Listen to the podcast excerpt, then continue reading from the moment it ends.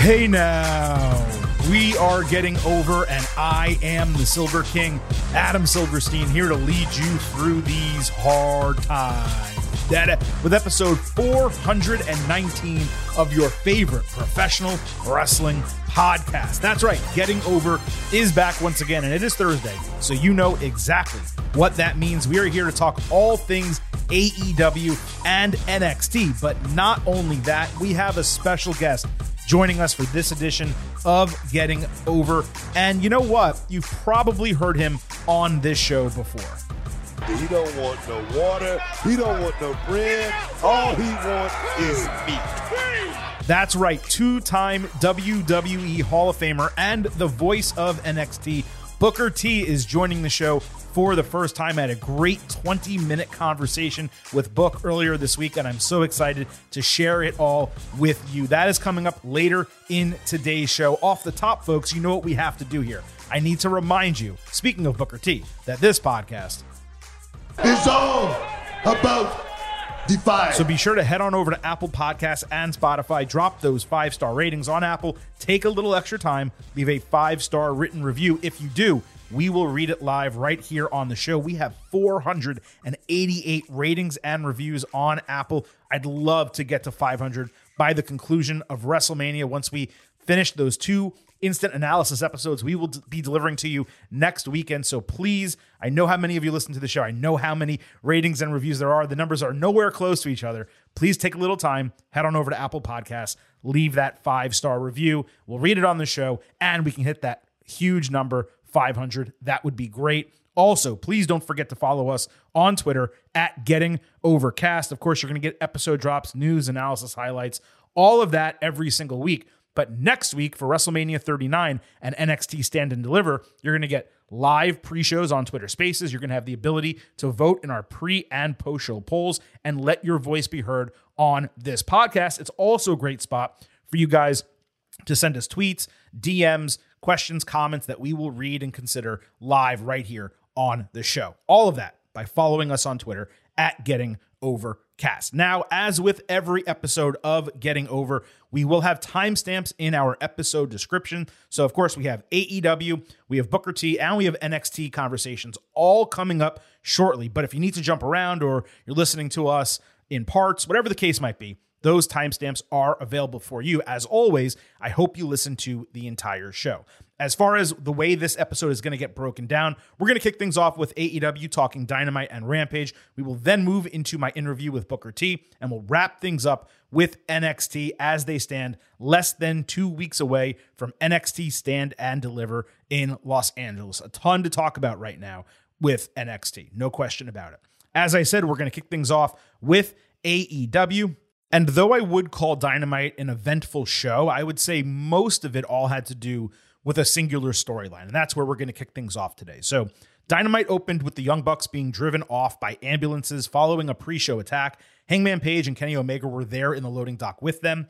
Page jumped into the last ambulance while Don Callis seemed to convince Omega to stick around, presumably because he had a big match later on the card. Later in the show, Excalibur revealed Brandon Cutler was accusing Blackpool Combat Club of the attack. Even later backstage, Omega argued with Don Callis that he should have gone to the hospital because they're his best friends. Callis said they'll be fine in a few months. He suggested the Bucks being out of the arena would actually help Omega focus on the match itself. Then he turned to the camera and promoted the match. And I found that part of the storyline far more interesting than the attack itself. The way Callis was talking, it kind of seemed maybe he set up the attack because he's so focused on Omega returning to singles competition. Don't forget, a couple weeks ago, he was against them doing the trios title match in the first place, and Omega just decided to go ahead and do it. So Callis is clearly trying to pull Omega not necessarily away from the elite, but away from being attached to them as a trio. He wants him to return to being the god of pro wrestling, the best wrestler in the world, the Kenny Omega, the cleaner that we all know and love. So we had Jon Moxley against Stu Grayson on Dynamite. Midway through the match, Grayson slightly missed a 450 midway into the ring. It's really cool how he does that move from an extended distance. But if you're going to do it, you got to hit it clean. That's just the rule. Mox then countered an attempted backbreaker directly into the Bulldog choke.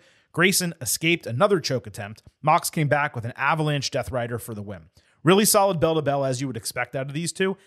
It somehow fell below my expectations. I guess because Grayson had such a great showing last week and we know Mox is incredible. I thought this was going to be an, a banger, and it just wasn't, at least from this viewer. It also seemed unnecessary for Mox to use a super finisher to beat a guy who was unemployed last week. But a good match is a good match. You know what I mean? Uh, Grayson was later being checked by trainers when BCC approached him. They weren't able to attack him after the bell of the match due to the Dark Order's presence. So Mox decided, hey, I'm just going to attack him backstage. He briefly choked him out. And it kind of seems like we might get another six man there, but then we'll go ahead and tell you what happened uh, in the main event of the show. And that was Kenny Omega against El Hijo del Vikingo. Uh, Callis was ringside rather than on commentary as he normally is. Vikingo hit a inverted hurricanrana, Meteora through the ropes, shooting star press off the apron outside, and a springboard 450 from the apron off the middle rope inside. Omega did a monkey flip on the apron. Vikingo did a cannonball hurricanrana off the ring post outside. It was heavily planned, but it was awesome. Uh, Vikingo then countered a powerbomb into a hurricanrana out of the corner that dumped Omega directly on his head in a really nasty spot. Then Vikingo did a springboard Phoenix splash from the middle rope outside over the ropes into the ring. And that was the spot of the match, I thought. I know others had different preferences. That for me was the best spot. Omega hit two power bombs and two V triggers. Vikingo came back with a jump up swan dive poison Rana. Omega rolled all the way out of the ring conveniently onto a table at ringside, where he then ate a springboard 630 and then later a sunset flip power bomb. Omega then dodged a 630 inside. He caught Vikingo with a V trigger and hit the one winged angel to get the win in, I'd say, about like 17 minutes, something like that. Uh, now, Tony Schiavone came out for a post match interview, and as soon as that happened, you knew there were some shenanigans afoot. He called it a quote, match for the ages, only for Blackpool Combat Club to attack Omega from behind. An ambulance conveniently pulled into the loading dock with Hangman jumping out of the driver's seat. He stormed to the ring. Blackpool attacked for like five more seconds, and then they just stared, waiting for Page to make his entrance. He eventually did, holding a 2x4 with nails sticking out of the top, only for Blackpool to dip out at the last second. Callis then started like doing a tug of war with Hangman, only to purposely take a bump, like Eddie Guerrero style fake bump, to make Omega think that Hangman hit him. So they argued as Hangman yelled at Callis and the show went off the air. So there's a lot to break down here, okay? First, the match. Spectacular to watch. Vikingo is not just a fantastic and extremely athletic wrestler, he is incredibly inventive from a move standpoint. And he showcased nearly his entire bag in this match. I would probably pay 50 to $100 just to see him wrestle Rey Fenix for 30 minutes. Like, I can't even imagine what that would be. Now, one's enjoyment level and potential grade or rating of this match is going to be based on what you want out of wrestling. For me to give a high rating to a match or a high grade to a match, it needs story, both storyline going into it, but match story is what I'm talking about. In ring story, drama, emotional reactions. I don't need false finishes, but I do need the sense that anyone can win the match. And watching this, my reaction was I can't wait to see what Vikingo does next. I wasn't at all invested in the match. I was invested in his moves and his ability. So I would call this a five star individual performance from Vikingo. The guy showed out massively in his first appearance on American television. I mean, you have to think that is maybe the best first appearance that anyone has ever made on American television. He also, because of his athleticism, completely overshadowed Omega, who is obviously tremendous in his own right. You there's a case to be made. He's the best wrestler in the world. Him, Bryan Danielson, Kazuchika Okada, Kota Ibushi. I mean, that's the group for the most part in terms of in-ring talent. But Omega was completely overshadowed, and I think that was on purpose. I think Omega wanted Vikingo to, to shine. So this guy, you know, he may be a once in a generation talent when all is said and done. And again, his individual grade Five star. It was a great performance from him. As for a match grade, though, I don't think I can go above like 4.25 stars in an A, which is the top grade I can give to a pure spot fest. Maybe 4.5. But there was just no drama in this match. The spots, one after another, were great, and there were so many of them, you couldn't even catch your breath between them. But in terms of a match, I didn't love it as a match, but it was a spectacle, super entertaining, well placed in the main event. And of course, Omega had to be the one to win. Now, in terms of the post match, Blackpool as heels are far better and more interesting than they ever were as faces. After this, it seems a little less like Callis engineered the attack and more like he took advantage of it to get Omega on his own, just as he did here, attempting to prevent Omega and Hangman from becoming friends again. And we got a story AEW gave us threaded throughout the entire episode of Dynamite, which is unfortunately rare, but nevertheless, it worked really well this week. So, all in all, I would call it a huge success. And there's no doubt that Hangman pulling back into the arena in the stolen um, ambulance, very reminiscent of like Attitude Era cartoon, you know, kind of booking. But again, that's not bad. That's a positive. But it was very reminiscent of that. And it was good to see AEW just do something a little bit different for a change. That is what piqued my interest the most. Now, as for a take on the actual decision to do this match, Omega Vikingo. Look, there were people critical that AEW just threw this on a show without any build, any real storyline relevance, any reason for it happening. And I do find some of those criticisms to be fair. But at the same time, there's nothing wrong with doing a featured showcase match with two incredible wrestlers. Vikingo is not under AEW contract as far as we know, though they did put his Twitter handle um, on his uh, bio, on his uh, lower when he went to the ring. And they usually don't do that with people who aren't under contract. So I don't know, maybe it was just a condition. But this is one of those circumstances where Tony Khan had to take advantage of the opportunity to get one of the top talents in the world on his show against arguably the best wrestler in his company. My actual problem with it wasn't that the match happened. It was that Tony and AEW said they would profile Vikingo on TV to set up the match. And we got one of those like speed talking 20, 30 second video packages from Excalibur on Rampage in which we saw a couple cool moves, but learned basically dick about the guy. And then we got another 30, 45 second package on Dynamite, where at least Excalibur spoke slower and explained they were supposed to fight, it never happened, so now they're fighting. So if you want to make this match, I'm 100% fine with it. And I'm glad Tony Khan made the match. But if you're going to do it, put some fucking effort into educating your audience beyond they wanted to fight in 2021, but Omega was hurt, so they're fighting now. And don't use the, oh, fans can just Google him shit as an excuse. It is your job as a booker, as a creative person, to bring up the audience to speed and not rely on them to say, oh, there's a match happening. Let me go Google research and check the guy's Wikipedia page and watch an hour of highlights of the guy. It's lazy and it's disingenuous as hell to think that all of your fans should know who he is. And if they don't, they should go figure it out on their own. Rampage was such a shit episode of TV on Friday. They could have easily done a two or three minute feature package on him, then put that on YouTube and directed people to it with a QR code at any point during the week or tweeted it out or whatever the case might be. Nothing would have been lost from that rampage if they took some time to build up this match. So, this again proves my point that Khan is a hell of a matchmaker, but he is not a good booker. On Rampage, Brody King fought Daniel Garcia. King largely beat the shit out of Garcia. He did come back with Walls Jericho late. Chris Jericho then used the bat on Brody's head with the referee distracted, and Garcia won with the knockout via three arm drops. Now, the finish was probably the best they could have done to give Garcia the win, but the decision to have Garcia beat King was atrocious. Like, House of Black literally just won the trios titles. King is their powerhouse, and he lost here to Daniel Garcia for a reason you'll find out momentarily that has nothing to do with House of Black. Now, if they keep JAS as challengers for House of Black, it could make some sense. But they could have easily put Buddy Matthews in this exact same spot, and it would have made a lot more sense to have Garcia beat Matthews than it did King. So on Dynamite, Adam Cole entered to loud chants. He said he feels great, and he suggested, hey, you're probably curious who I'm going to fight next week in my return match.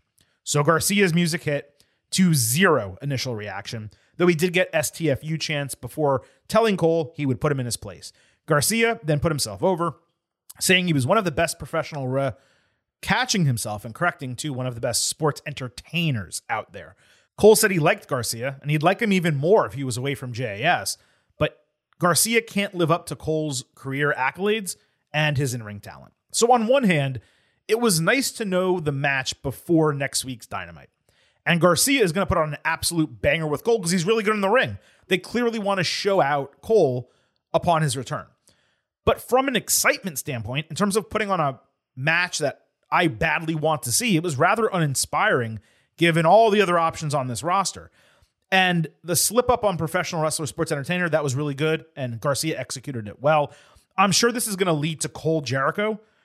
But you guys know, like any feud with Jericho and the JAS, it feels to go on forever and you get exhausted of it. As long as it's a short feud and Cole wins and beats Jericho, it'll be a fine way to bring him back into the fold with a significant win. But that would also make the entire House of Black JAS situation make even less sense. So we're going to have to see what happens next week on Dynamite, who House of Black goes after, who JAS goes after. It's all kind of muddied right now. On Dynamite, the tag team championships were on the line. The Guns against Top Flight. On Rampage, the Guns threw their bags, their luggage at Top Flight, thinking they were valets of the hotel. They got into an argument about the best brother tag team, and that set up the match. The Kingdom randomly attacked Darius Martin outside. That distracted Dante, who ate 310 to Yuma, with the Guns retaining the titles. Commentary explained this was a Ring of Honor crossover, which is just immensely frustrating for the vast majority of the audience that doesn't watch Ring of Honor, which you now have to subscribe to the streaming service to watch, and saw a random interference end a title match on the main show. FTR entered after the bell with the guns running them down, saying they'll never give them a title shot. So FTR offered not to challenge for the titles a second time if they gave him a chance, and they declined. They offered not to ever tag together in AEW again if they gave him a title shot. The guns declined. And finally, FTR offered to quit AEW if they lose. And the Guns finally agreed, then spit in their faces. Now, Dax Harwood on social media the last couple of months, he's been hinting that their contracts might be up and they're deciding where to go. And they put rumors out there that WWE's offered them to come back. It has been clear the entire time that what Dax has been doing is storyline, which is why we've never mentioned it here on the show before. And that became even more obvious with this stipulation. FTR will win the tag team titles, announce they've re signed, and that's it. Because the truth is, Tony Khan, if they weren't going to re sign, would not bring them back and put them in a tag team title feud, even if they were going to lose, give them that featured spot for them to jump right to WWE. It wouldn't happen. You would just keep them out for the duration of their contract. The stipulation would have been far more interesting if FTR didn't hint at this as much and had been around and they or came back, did a feud, and then did this feud. So it's just blatantly obvious. It's predictable. Yeah, sometimes predictable things are good. In this case, it's not. On Dynamite, Orange Cassidy, Darby Allin, and Sting fought Kip Sabian, Butcher, and Blade. Sting was the surprise yet obvious partner. Sting did Orange's shtick. Then he did the Scorpion Deathlock on Sabian. Orange hit him with Stundog Millionaire. Darby repeated the move, and Sting added the Scorpion Death Drop with like a 20 second delay for some reason for the win.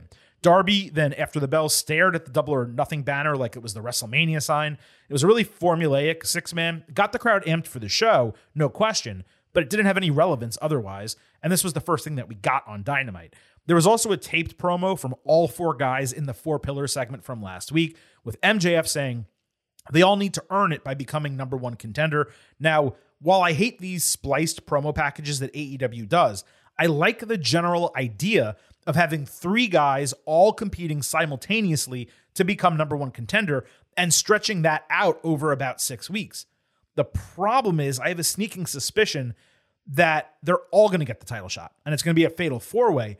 I would much prefer it if they all fought, you know, picked up a number of wins, maybe had a triple threat, and one of them rose from that as number one contender. That would be, for me, more exciting and interesting. On Rampage, there was a TNT Championship match, Powerhouse Hobbs against Rey Fenix. Hobbs caught Fenix flying at one point into a really cool power slam. Fenix hit a rolling cutter. Hobbs then pounced him into the corner and hit a spinebuster. Fenix came back with a frog splash. Hobbs then countered another rolling move into a spinebuster and hit a torture rack slam for the win. QT Marshall then came in the ring and hit a diamond cutter on Alex Abrahantes. really for no reason whatsoever. And this was easily, easily the single most boring Rey Fenix match I can remember. And look, beating Fenix was significant for Hobbs, no doubt about that. But it was not a great showing. And this partnership with QT has completely sucked the interest out of this title reign. The crowd was dead for this, with the exception of a couple spots. And then on Dynamite, QTV was back with phone footage of Hobbs beating Fenix. Apparently, Aaron Solo didn't just break into Wardlow's car, he also stole his identity. And he made a joke about Dave Meltzer's hacked Twitter account. This shit was fucking terrible. Hobbs being associated with it is horrendous. It is absolutely killing this title reign. And now they've booked Hobbs against Pentagon for Rampage. So Hobbs, not only did Fenix have to take an L, now Pentagon has to take an L as well. Sorry, none of this is for me. Zero point zero. On Dynamite, Ricky Starks said he was done talking and ready to fight Juice Robinson on Rampage. He was frustrated and fed up by the entire situation, which seemed to be a little bit of an extreme reaction given it's been one attack and a couple promos. He also kept calling it an open challenge, but he literally named the opponent, the time, and the place. AW, I know it's like a gripe and it's maybe a nitpick. They got to get a grip on the definition of open challenge and how it gets executed. This is just a challenge. That's it. On Dynamite, Toni Storm fought Skye Blue. The Outcast attacked Blue outside. She tried to punch Storm, but hit Ruby Soho instead. Storm hit a tornado DDT. Ruby distracted as Skye hit Code Blue. Storm then hit a shotgun dropkick hip attack, German suplex, and Storm Zero to get the win. Can you guys guess what happened next? The heels tried to spray paint her. Riho came out with a pipe, and Willow Nightingale, she ran down as well. They made the save, no one touched, and the segment ended. The wrestling was fine here. This was the only significant women's segment on the show, and it was a rinse repeat of what we always get. It seems like the idea is for these six to fight before the Outcasts fight Britt Baker, Jamie Hayter, and presumably Thunder Rosa. But then I look at this whole thing and I'm like, well, who's going to challenge Jamie Hayter for the title? Like, is it going to be Thunder Rosa when she comes back? I, I don't really know what they're doing. I, I'm not loving it. On Rampage, Taya Valkyrie fought Ava Lawless. Taya won with Road to Valhalla, the Glam Slam, Jaded, whatever the hell you want to call it, for the win in 2 minutes and 20 seconds. Jade Cargill, now back with Mark Sterling, she watched from the stage. Forgetful match. It was the only thing on the entire show, the only women's segment on the entire show. 2 minutes and 20 seconds. On Dynamite, Jade backstage had Sterling create a cease and desist for Taya, not allowing her to use the finisher they both took from Beth Phoenix. Leila Grey then decided to give Taya the document herself in a match on Rampage. And Jade said her normal stuff. Yes, it was as eye rolling as it sounds. Market zero. Uh, the firm on Rampage did a training montage with Stokely Hathaway. It was pretty fun. Matt Hardy wore a Ribera jacket for good measure. On Dynamite during the Jade segment, they all laughed at the fact that Stoke had a match against Hook. And then when Stoke entered for the match, the firm was trying to boost his confidence on the stage, but left him alone for the match itself. So he had Hook against Stoke in a no DQ match. Stoke announced before the bell that he was not cleared by Doc Sampson and also that he happened to retire earlier in the day. And he ended up giving the note, the doctor's note, I guess, to Justin Roberts. It turned out to be a Wingstop receipt that, of course, was not accepted. But he also said he retired. They apparently didn't accept that either. So the bell rang. Stoke immediately ran into the crowd but got caught. Hook suplexed him outside but took a fire extinguisher to the face. Hook wore him out with a chair, suplexed him into a guardrail, and lifted him on a three count to lock in Red Rum for the win. Hardy backstage then convinced Ethan Page he should avenge Stoke against Hook. You know, this was pretty good for what it was. Stoke is nice at the comedy stuff. This was built as if it was the end of some long feud between them, and technically it was a long feud, but most people probably played it little mind in the drips and drabs that we've gotten. And, you know, it was a decent showing for Hook, but he's beating up on a guy that he could easily beat up. So, you know, the decision making on the entire thing you can argue about, but I was entertained by the entire thing. Stoke makes me laugh, and that was really the purpose of this. The only problem I'm going to have is if they actually job Ethan Page to Hook. That's going to be tough to swallow if they do that. And lastly, on Rampage, Matt Menard and Angelo Parker fought the Bollywood Boys. JAS won with a double elevated DDT. This was a real match that happened on television, and it actually went like seven minutes also. I know they're Canadian and this was in Canada. Give them a real opponent if you want them to stand out in a featured match, especially if you're building them for a feud, which is what AEW is doing right now.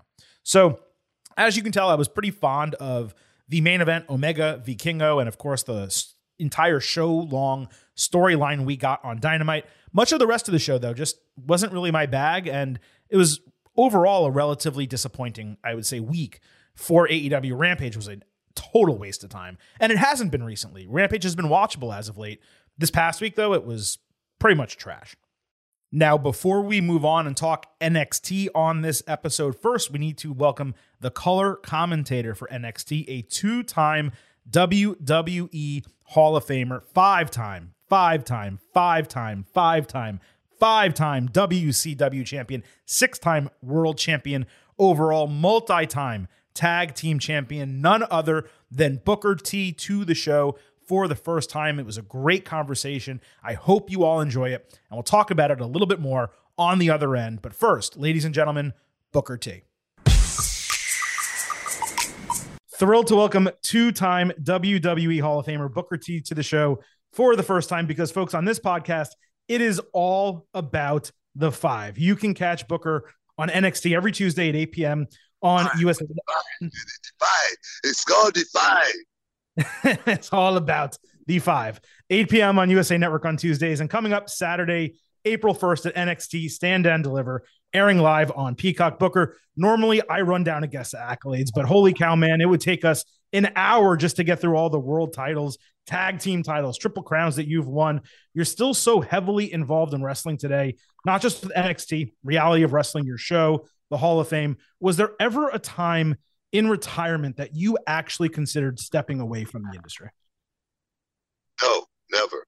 Uh, I'm, I'm gonna I'm gonna die uh, being a part of this industry. My thing is that this is um this is my trade.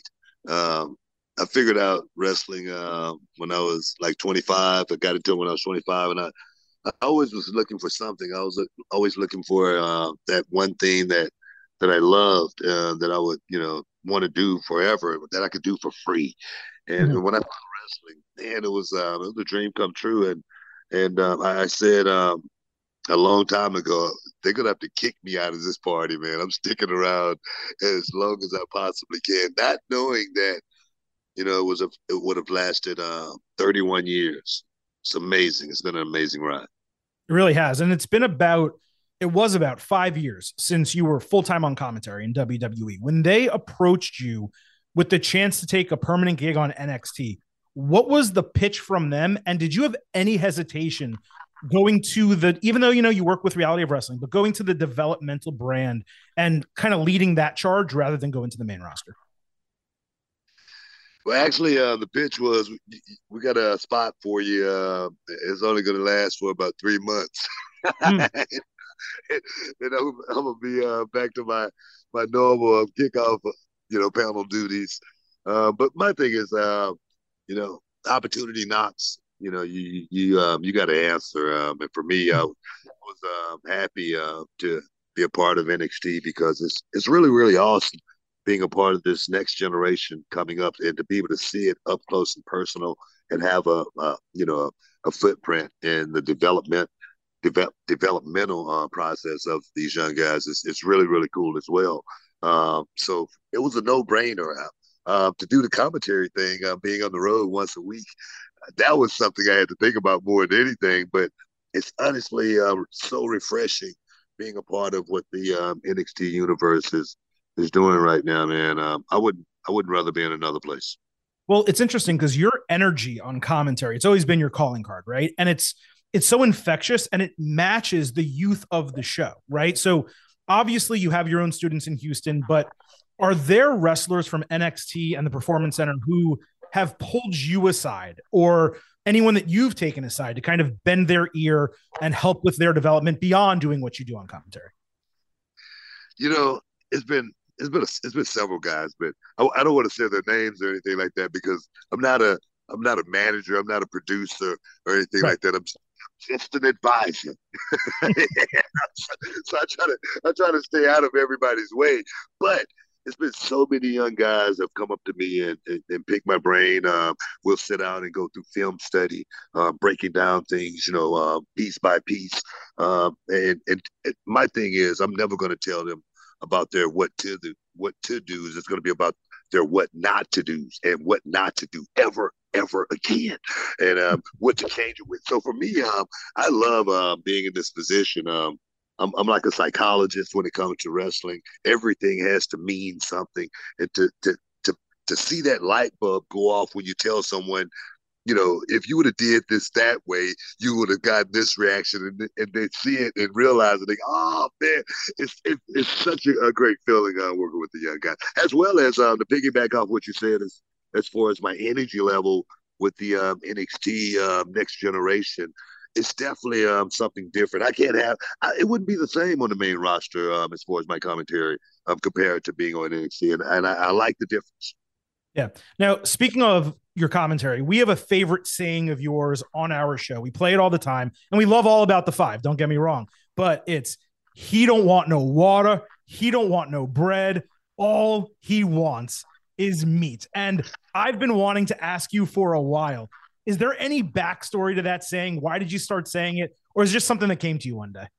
Oh man, uh, every time you hear me say something, uh, it's normally I've I've heard it uh, uh somewhere um, and, and, and, I was watching uh, I was watching basketball and uh, Mark Jackson, Mark Jackson um, um, one day he goes, man, he don't want no bread, no water. And I was like, man, that's such a cool saying. So I'm not, uh, you know, I'm not one to plagiarize or anything like that. I give props where props are due, man. And Mark Jackson is where I got that from. People talk about Shucky Ducky, you know, Shucky Ducky crack, quack, quack. Shucky Ducky was a, a, a, comedian back in the 80s. His name was really, you know, Shucky Ducky. So I, I'm never to, you know, uh, try to take something but uh, and, and make make it my own other than taking it and making it my own. right. Well, I, am glad I I'm glad I asked because I didn't know the background to that, and I've always wondered. We we play it every single show that we do, and we love it so much. Uh, speaking of meat, uh, the Creed brothers in NXT right now, from a pure power, energy, athleticism standpoint, they're drawing some crowd reactions. And look, correct me if I'm wrong, okay? But they're similar a little bit to what you and Stevie Ray used to get with Harlem Heat. Do you ever get those kind of flashbacks watching them, or is this something I've just cooked up in my mind and I'm being crazy? I mean, um, there may be some similarities uh, as far as Creed brothers and you know Harlem Heat. Uh, we're brothers; they're brothers. yeah. but, just but, the explosion, but, you know, that power that they have. You know, tell you could tell that both of those guys are are working together um, as a unit, but both of those guys have um, they're they're both individual um, jobs at the same time, and both of those guys do those jobs and do those jobs well. And I think that's what I like about the Creed brothers. Nowhere uh, um, were Harlem Heat um, anywhere near as good as the Creed brothers as far as wrestlers go. Um, we were more like fight fighters, street fighters, brawlers, oh. and trying to throw a little flavor in there at the same time. But uh, I see the similarities. Yeah, the teams are different. It was just more like that that power and explosion I was talking to. Speaking of Harlem Heat, it, it seems like Montez Ford right now is starting to get a little taste of what it might be like to work as a single star. And I know that happened with you where Stevie hurt his ankle in WCW, you won the television title. Now you guys are brothers, obviously Montez and, and Angelo Dawkins, they're close. How difficult was it for you to eventually make that singles move or perhaps even realize that you needed to, you know, you you owed it to yourself in your personal career to go ahead and do that? You know, um, I needed that tag team run in order to be a great um, singles wrestler. I started my career as a um, singles wrestler, um, and uh, and one thing about being a singles wrestler, you're out there totally on your own, and you know it's sink or swim. And and one thing about being a singles wrestler you get one shot at it normally. And uh, being in a tag, for me, I, I, got a chance to have two shots at it, right? Uh, starting out as a tag, becoming a great tag team, um, uh, and then um, going into singles wrestling, having that um, experience and that exposure from being a great tag team put me um, in a certain position right off the bat. Montez Ford, he's in that same position to where you know he's been doing the tag team thing. People have seen you know uh, him in a tag team. They see how great this guy is, and they wonder how good he's going to be as a singles wrestler. I, me personally, I, I, wonder as well. I'm looking forward to seeing uh, Montez go out and uh, you know try the singles waters. But uh, I tell you, uh, you got to be you got to be 100 percent committed to understanding what this thing is really all about to go out there and succeed as a singles wrestler. You got to know exactly what you want as a singles wrestler. I remember a guy told me one day, uh, he said, uh, his name was uh, Chris Cruz. Uh, it was after a show, and um, I think I was the television champ. Um, and he said, Book, one day you're going to be the world's heavyweight champ. And I go, get out of here, man. Uh, but but I never thought I was going to achieve that but I always went out and performed like I was the world heavyweight champion every mm-hmm. night. I think that's what Montez is going to have to try to figure out if you want to achieve that success. When you wrapped up the uh, WCW run, obviously you were champion and you made the switch over to WWE. You know, you had built up a lot of equity in WCW, right? Proving yourself, proving that you could hold that world title. Were you apprehensive joining WWE, kind of wondering if you would get booked and treated at you know that main event level the same way? Was there concern there? Uh, because eventually, obviously, you did win the World Heavyweight Championship uh, in WWE. But I've always been curious, you know, making that transition because you were one of the, you know, not everyone made that transition. A lot of guys stayed home. You didn't. You were there. Um, was that a concern for you? I, I was the only one that made that transition. Uh, just from that level, from that you know, from that main event level, yeah wasn't apprehensive or anything like that. Um, I was uh, I went through WCW. Um, I've been there for almost ten years. Um, I had achieved, the ultimate goal. Um, that was winning the heavyweight championship. Uh, I always um, watched WWE, and I, I thought those guys were very, very talented. I wanted to test myself against the best talent in the world. I always thought I was the best talent in the world. I always told guys, you know, it's, it's a running, you know, joke that goes back to WCW. But I always told the guys I was the one of the top five workers in the world all the time throughout my career. I was I was top five. Whether people wanted to, you know, acknowledge that or believe that or not, but I've always, uh, you know, put myself in that position to where um, I thought I was, you know, that good. I, I believed in myself, and, and in this business, if you don't if you don't believe in yourself, um, no one else is going to believe in you. But you got to go out in the middle of the ring every single night and, and prove. You got to deliver. You, you, can't phone it in. You got to go out and deliver. And that's what uh, I was pretty good at that. Yeah, well, no question about it. Because you didn't just have the in ring talent, you had that charisma element as well. Guys like yourself, The Rock, Shawn Michaels. You know, it's just that it's that separation from the rest of the pack. And watching Carmelo Hayes up close over this last year. Obviously, he has this huge match with Bron Breakker coming up at Stand and Deliver. Everyone's excited for that in the main event. But being able to watch him cook, watch him do his work, how high is that dude's ceiling? Oh man, he's uh he's a guy that can really go like past the stars to the nebula. He's he's a he's a he's a real talent. He's a he's a special talent. Um, and, and the thing is, he does it flawlessly to the point to where, you know, I needed to be a little bit raw sometimes. I need to little, I need to, I need to be a little dirty uh, uh, sometimes. And uh, he goes out and performs at such a high level. He, he's one of the guys that uh, his future is very, very bright. I know a lot of people are pushing for him to, you know, go to the main roster. Like right now, you know, they love to see him, you know, part of that, you know, the hurt business. Um, and and, my, and I would too. But I, I just want to make sure that Carmelo Hayes has you know, crossed all of his T's and dotted all of his I's, you know, before he starts swimming with sharks, man. Because here in NXT, you know, this, you know, it's it's you know, it's it's a nice lake, you know, but when you get out there in that ocean, man, it's a it's a whole lot different. Um, so I'm, i just wanted to be prepared to go out there and be a great white when he does uh, step into those uh, deep waters. And there's something to be said for learning how to, you know, lead a company, right? And and be on top of a brand. And that's something that perhaps he needs to achieve first before perhaps moving on, right? Yeah, yeah. I mean, it's it's not something that you just step into one day and you just, you know, take the reins and everything is going to be okay. It doesn't work that way. Uh, you got to. I, I, talk about it all the time. You know, when you get to that position, a lot of people. I remember making this comment. A lot of people took it the wrong way. Uh, but when you get to that position, the company got to trust you. All right, they got to trust you in every uh, way, shape, form, and fashion to not go out there on the road to get pulled over by the police, get locked up. A guy that's going to be able to make every show sick, tired, torn, ragged, worn. No matter how late you had to stay up that night before doing media, we need you up early the next night.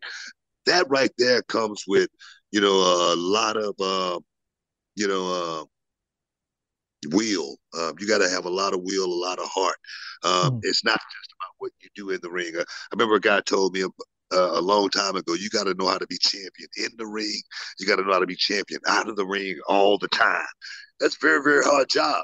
And uh, and uh, preparation is the only luck you're ever going to have. So I just want to make sure he's prepared for what he's about to endeavor.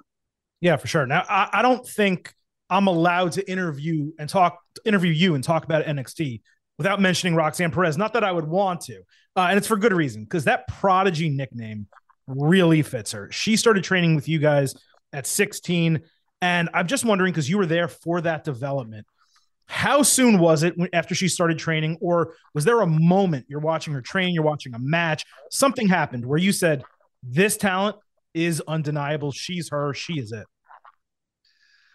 I mean, you can just see it um, as far as I, you can see that she really wanted to be in this business, and I'm I'm not going to sit here and say for a minute that that I thought that she was going to get the rocket as quick as she did and, mm-hmm. and, and WWE star like like she did, like leave home and next thing you know she's on top. I did not see that um, at all, but this has been a dream uh, for her since she was a little girl, and it's been a goal for her to actually uh, become that champion. You know, in reality of wrestling, you know, when she was like nine years old, and then to you know become the NXT champion at twenty. Man, the, the the stars are bright uh, for Roxanne Perez.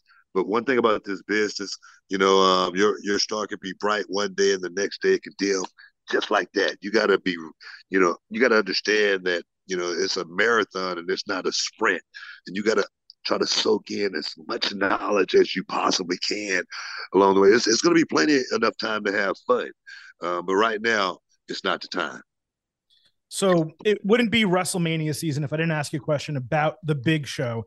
Um, in three decades of watching wrestling, this bloodline story that we got right now with Roman Reigns, Sami Zayn, Cody Rhodes, especially Jey Uso, it's just unlike anything I can remember seeing before as a fan watching from home. The depth of the stories, the longevity, the major moments, all that. As someone like you who's been deep in the business and not someone like me watching from the sideline, what's your perspective of the storyline, what they're doing now, and kind of where it sits all time? It's high up on the list as far as uh, where the storyline sits it's something that we haven't seen in wrestling in quite some time as far as the drama um, portion, the Shakespeare, Romeo and Juliet, you know, the Phantom of the Opera uh, part of the show, to where fans have a chance to feel a certain way, have an emotional connection to the story that's actually, you know, happening right there before them. There again, you know, when you go to a really good movie and it captivates you, you stand up and applaud at the end of the movie, and they can't see you. It's a movie, but they they they they made you feel a certain way, and I think that's what Jimmy Uso, uh, excuse me, Jey Uso, uh, as well as the Bloodline has brought out as well as Sami Zayn, the acting. Uh, we we we've been watching, you know, some like uh, you know Denzel Washington type. you know I mean? It's a different you know? level. It is. No, it's been another level, you know. But but that's that's what that's where the the the, the wrestling has you know part has been missing. You know, for me, um, you know, we've we've had a lot of great actors in the past. You know, we talk about the Undertaker, to Shawn Michaels, to Mick Foley's. You know, the list goes on and on and on. How many great actors that we had? And I think that's where we need to really start focusing on trying to get these young guys to really understand that side of really making a, a real tear come out of somebody's eye in that audience. Man, that's powerful. It is, man. And let me get you out of here on this. You've been so generous with your time. I know you said the Royal Rumble appearance. It's your last time in the ring. I respect that. But if we wound the clock back, right, and you were in your prime, looking at the main roster, looking at NXT, who is out there that you would just be dying to go against in the ring? Man, I'd love to go back 25 years just to test, you know, Carmelo Hayes, just to see how good he really is. You know, mm-hmm. it's been very that I didn't get a chance to mix it up with that I thought were really, really great talent. And I always wondered how good they really was, you know, like uh, Shawn Michaels. You know, I never got a chance to mix it up with Shawn Michaels one on one. got away uh, because I always thought I was, you know, top five. I would love to mix it up with, you know, Shawn Michaels. I would love to go back 25 years and uh, step in the middle of that ring with Carmelo Hayes and see, catch this medal and see how good he really is. Well, hey, Book, I really appreciate the time. As always, again, you can catch him every Tuesday on NXT, 8 p.m. Eastern USA Network. And of course, coming up Saturday afternoon, April 1st, NXT Stand and Deliver, airing live on Peacock Book. Really appreciate the time. And let me just say it one more time on the way out. It's all about the five, man. All about the five. Appreciate it, man. I mean, what an absolute blast talking to Booker T. That energy that he has. I mentioned it during the interview, but even coming out of it, it is so infectious. He really gets you up when you're talking to him or when you're listening to him. And everything he's doing right now is super interesting. I found it so curious that uh, I don't think it was known before. Now, I assumed when WWE announced those new commentary teams, they were all temporary. And they were basically just doing it until Pat McAfee finished his work with ESPN College Game Day. Then Pat would return to SmackDown. Wade Barrett would shift back to NXT. But obviously, Pat has made some different decisions, and he's not exactly sure what his role with WWE is going to be going forward, along with other considerations of his career. And therefore, Wade stayed with SmackDown, and Booker stayed with NXT. So I just thought it was so interesting that that was initially only a three month role. He did, of course, disagree with me on my take on the Creed brothers, which is undoubtedly his prerogative. Uh, but I, I did find, look, folks, I've been curious about it for a long time. The he don't want no water, he don't want no bread. All he wants is meat. The sound drop we always play the fact that it came from Mark Jackson, an NBA former coach and now uh, commentator on television, I had no idea. And I watched the NBA and I've listened to Mark Jackson call a number of games. So that was pretty interesting to learn as well. And I loved the insight that Booker uh, provided with Montez Ford and the Street Profits, him going out on his own potentially. And of course, uh, his thoughts on the bloodline as well and that long term storyline, be, being able to get an opinion on it from someone who has seen it all in multiple decades working in professional wrestling, involved in some huge angles and around for some huge angles. It was great to get his perspective on that. So, once again, thank you to Booker T and thanks to WWE for making him available as well. Folks, with that, let's move into the third and final portion of today's show our breakdown of NXT. Next week, of course, will be our NXT Stand and Deliver Ultimate preview episode. It will be a separate episode here on the Getting Over Wrestling podcast. But here, we are going to break down the penultimate TV show to NXT Stand and Deliver. So, Pretty Deadly opened NXT this week, talking shit and excited to host Stand and Deliver. Carmelo Hayes and Trick Williams went at them on the mic, and it led to a tag team match. Mello expected Trick to be his partner for that match, but Williams actually said it was going to be Bron Breakker, and Mello was shocked. Deadly attacked, and then Breakker ran down and cleared the ring, uh, making the save. Then he offered Mello a hand up, saying he wanted him to be 100%. Backstage, Trick explained to Mello he made Bron the partner so Mello could scout him up close. Then he promised he would make sure they won the match. Breakker later thought that Williams was up to something nefarious, but Bron and Mello got on the same page for their match. And this was basically a roundabout way of doing a can they coexist. But we actually got legitimate reasoning for doing it. And that was so freaking refreshing to see. Very smart and well built into a storyline. So we had Breakker and Hayes against Deadly in the main event. Uh, Trick was ringside. Mello hit a code breaker, and Bron added a spear, but he tagged in Mello, who hit nothing but net for the one, two, three. Mello grabbed the title after the bell, with Bron pulling it away from him as the show ended. It was just a lot of meh, all things considered. Like it, it was a strange babyface tweener and heel tweener dynamic to start, but I have to assume they give us a really strong go home moment next week. The build has been solid. The match will be great. The highlight really was Trick literally taking notes at ringside, and then he shared those notes on Twitter. So go check out his Twitter account and see what his notes were for the match. Uh, Roxanne Perez continued her storyline medical issue by saying on Twitter that doctors are not closer to determining the reason for her collapse. So clearly, at least to me, she will be a surprise ladder match entrant, ultimately defending her title rather than vacating it. Either that or they crown a champion and do the quote, one true champion storyline after the fact. There has to be a reason they're going in this direction because it's definitely a convoluted story. So we had another qualifier on the show. We actually had two. Uh, the first was Indy Hartwell against Tiffany Stratton. Stratton pulled Hartwell off the ropes, hit a front slam, and landed the prettiest moonsault ever for the win in about nine minutes. Later backstage, NXT Anonymous caught Indy throwing a fit when Zoey Stark started ribbing her about failing yet again. It was obvious Tiffany would be in the ladder match, and at this point, you have to believe that Indy taking loss after loss means she's on her way to the main roster after WrestleMania. Otherwise, if they still don't think she's ready and she's just going to start another program as a heel alongside Zoey, that makes her career kind of tenuous long term. Gigi Dolan said it's unfortunate Roxy doesn't get to compete, and she doesn't feel bad for Jacy Jayne at all for getting injured because she deserved it. She also said she would do whatever's necessary to win the title in the ladder match. Tiffany came up talking mad shit. Promo was okay. Stratton has really found her character, and she's getting over quickly since her return. The second qualifier was Ivy Nile against Lyra Valkyria. Uh, Ivy backstage was devastated that Tatum Paxley turned on her. She said, they all thought she was part of Diamond Mine, even though she acted independently, but that Ivy's focus was on the big match. I don't know how they could think that she was part of Diamond Mine when they never welcomed her into Diamond Mine. So, like, where did that come from?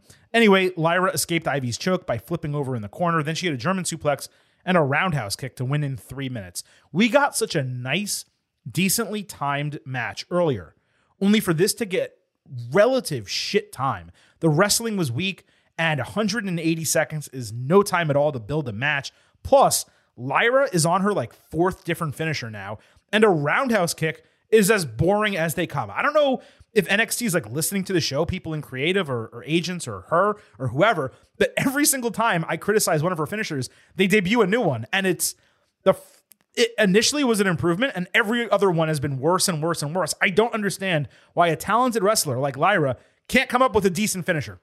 It doesn't make any sense in the world. Ivy losing in three minutes without any interference was kind of shocking.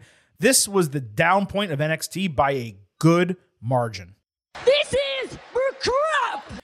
Wes Lee hit the ring saying he does all the open challenges because he doesn't want to prevent others from getting opportunities that it took him so long to earn. He started discussing his potential challengers when Dragon Lee entered to a massive pop and chant. He said he loves the chaos and he wants in, and Wes immediately accepted, putting him in the match.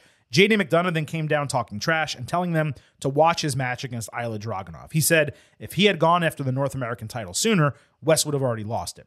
Dragon being in this match makes all the sense in the world, of course. I gotta wonder if it would have been better to never debut him on TV and leave the last spot a surprise.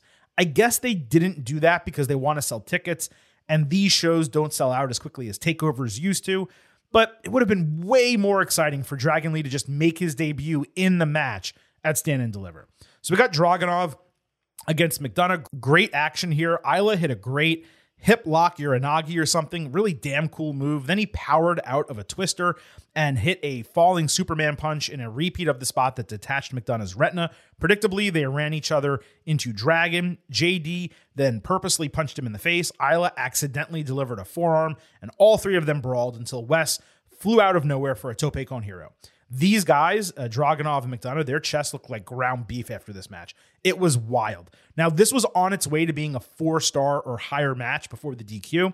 Just incredible stuff from both guys in the ring. The booking made a lot of sense to put them both in the ladder match, even though they both pretty much could have just asked and Wes would have put them in. Axiom later came up to Wes wanting the last spot. Wes decided on a battle royal with the winner entering the match, and it will almost assuredly be Axiom in that spot, and that will be the right booking if Axiom gets in. But with Wes, Dragon, and Axiom all in the match, not having this as the ladder stipulation on the show is pretty frustrating. I'm not saying the women won't do a good job with the ladder match, but I mean, Dragon Lee, Axiom, Wesley, and a ladder. I mean, that's what you want. So I don't know why they made the decision that way. I think with the women, they could have done an elimination match, a gauntlet, so many other inventive, unique things they could have done and give the men the ladder match.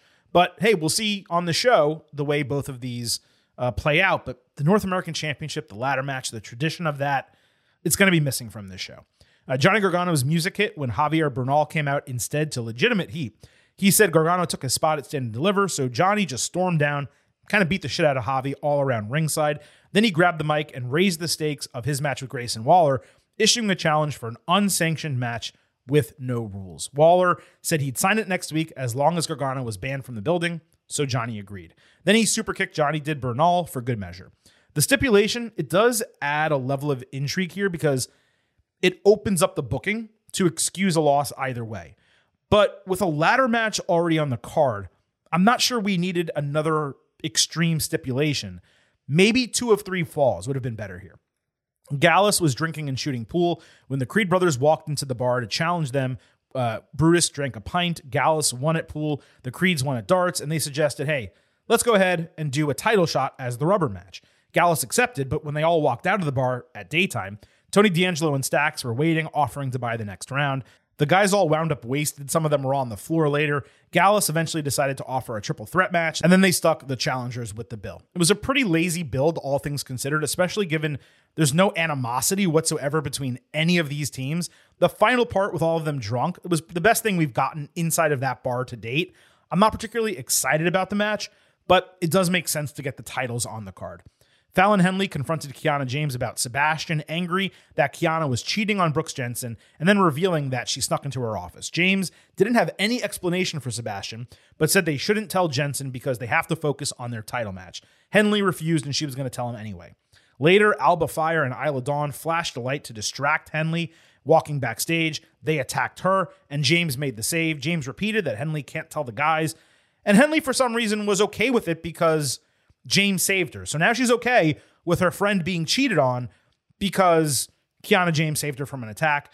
I guess the idea is that they need each other. Look, uh, they got to get the titles off these two. The storyline sucks. As long as they flip them and use them as a transitional team and put them on Alba Fire and Isla Dawn, I really don't care what else happens in the storyline. There was a formal great debate segment in an auditorium with Chase U and Schism. Duke Hudson gave a shitty answer about inclusion. Thea Hale then roused the crowd. Joe Gacy then talked shit about Chase U. And Tyler Bate jumped out of the crowd to give an eloquent speech about the bona fides of Chase U. And eventually, this wound up into an eight person challenge for stand and deliver.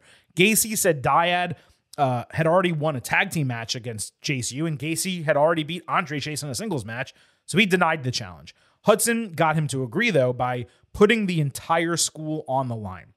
So, on one hand, really silly and corny.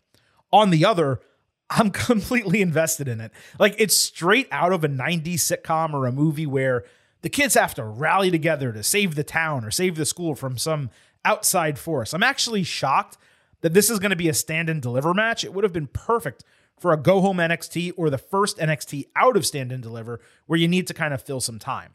Uh, there was a vignette for Eddie Thorpe, who is the former Carl Fredericks, uh, anyone who knows him probably knows him from NJPW Strong.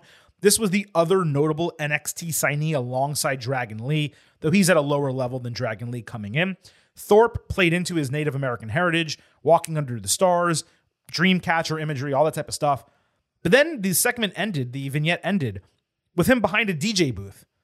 It was a little bit confusing. He's a Native American traditionalist DJ. Like it was, it was kind of strange. Uh, he debuts next week on NXT on USA Network, but he's already had some matches on Level Up, so you can check him out right now on Peacock if you so choose.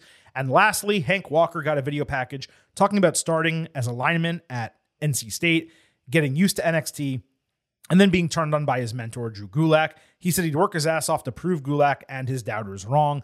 Later, Gulak and Charlie Dempsey just dismissed the entire video, saying Walker was nothing more than a nice guy. You know, it's fine low card stuff, nothing that spectacular. So that was NXT this week. As we look ahead to NXT Stand and Deliver, we'll book the damn territory a little bit. We have a seven match card, and we'll get to that momentarily. But this is the card NXT Championship Bron Breakker against Carmelo Hayes. Women's Championship ladder match featuring Zoey Stark, Tiffany Stratton, Lyra Valkyria, a last chance qualifier between the three losers of those qualifying matches, and likely a returning Roxanne Perez at Stand and Deliver. So it'll probably be a five woman ladder match. Johnny Gargano against Grayson Waller in an unsanctioned match. Wes Lee against Dragon Lee, JD McDonough, Ilja Dragunov, and TBD. Likely Axiom in a fatal five way North American Championship match. No other type of stipulation. Tag Team Championship Gallus against the Creed Brothers and the D'Angelo family in a triple threat. Women's Tag Team Championship Fallon Henley and Tatum Paxley against Alba Fire and Isla Dawn. And finally, Chase U and Tyler Bate against Schism for the control of Chase U. So Ben Porges, uh, at Ben Porges, P O R G E S, wrote in, he said, The event, Stand and Deliver, is the day of WrestleMania Night 1. And also, if I'm not mistaken, it's starting at 10 a.m. in the morning local time. Don't you think this is a mistake that the crowd, let's be honest, is probably going to be the same crowd attending both shows, will be tired after watching seven or eight hours of wrestling from dawn to dusk. So it's a good question, Ben. You know, seven matches is the most ever on a main card at an NXT premium event. Ever. Never before. The most they've had is six on the main card and one on the kickoff show. And it is possible that the eight person match is on the kickoff show. It's going to be, by the way, Ava's first match in WWE since signing in 2020. But that really is a massive card that is indeed going to be exhausting before WrestleMania. And though there's seven matches, there's 32 people on this card. That's an average of 4.6 people per match, which is insane. There's three multi person or team matches and an eight person tag. And it just seems like overkill. Too many matches, too many people. But we're not going to really be able to evaluate it once we watch Stand and Deliver itself. As far as it being the same people going to both shows, it's tough to say. If I was there, I would be at both. And yes, that would be wrestling from 10 a.m. to 9 p.m. local time. That includes a venue switch and a lunch in between if someone's in Los Angeles. But there's really no other time for them to do stand and deliver. And they want to make the tickets worthwhile. So they're in a tight spot. They're trying to put enough people on the card where everyone that is adored and liked by the NXT crowd is on it so that they are motivated to go see the show. And at the same time, they're trying to compile compelling matches. It's just all really a difficult deal. And again, if they put the eight person match on the kickoff show that does alleviate a little bit of the time crunch and the number of matches. But like, I don't want to see this North American title match go 12 or 15 minutes. I want this to be a 20, 25 minute banger. You know, the tag team match could probably get 10, 12 minutes out of it and be okay. It's just really going to depend on the way the show is booked. So we're not going to prejudge it. I mean, we will. Next week on the Ultimate Preview, we'll give our pre show expectation grade, but I'm not going to judge whether it will or will not work until we watch the show and figure out whether it did or did not work. However, at this time, I will tell you my pre show expectation grade, it will probably be a little bit on the lower side just because of the number of people on the card. And I don't expect it to be a, you know, wondrous, otherworldly show. I think it's going to be good. I don't know that it's going to be great. And that's really the opposite of the way we feel about NXT on WrestleMania weekend. Many times, especially in years past, uh, before Trips got the book, we thought NXT would outshine WrestleMania, and in many years it did. Uh, this year, not the case. I do think WrestleMania will be the best show of the weekend, probably by a significant margin, but nevertheless, still excited for NXT Stand and Deliver. I just do question the number of matches and the number of people on the card. Now, we will get to all of that next week in our NXT Stand and Deliver Ultimate Preview episode that is coming up next Wednesday. Next Tuesday, before that, our WWE WrestleMania 39 Ultimate Preview. On Thursday, we will have our AEW episode, and then we will have all the instant analysis that you guys can handle. Saturday afternoon, NXT Stand and Deliver instant analysis.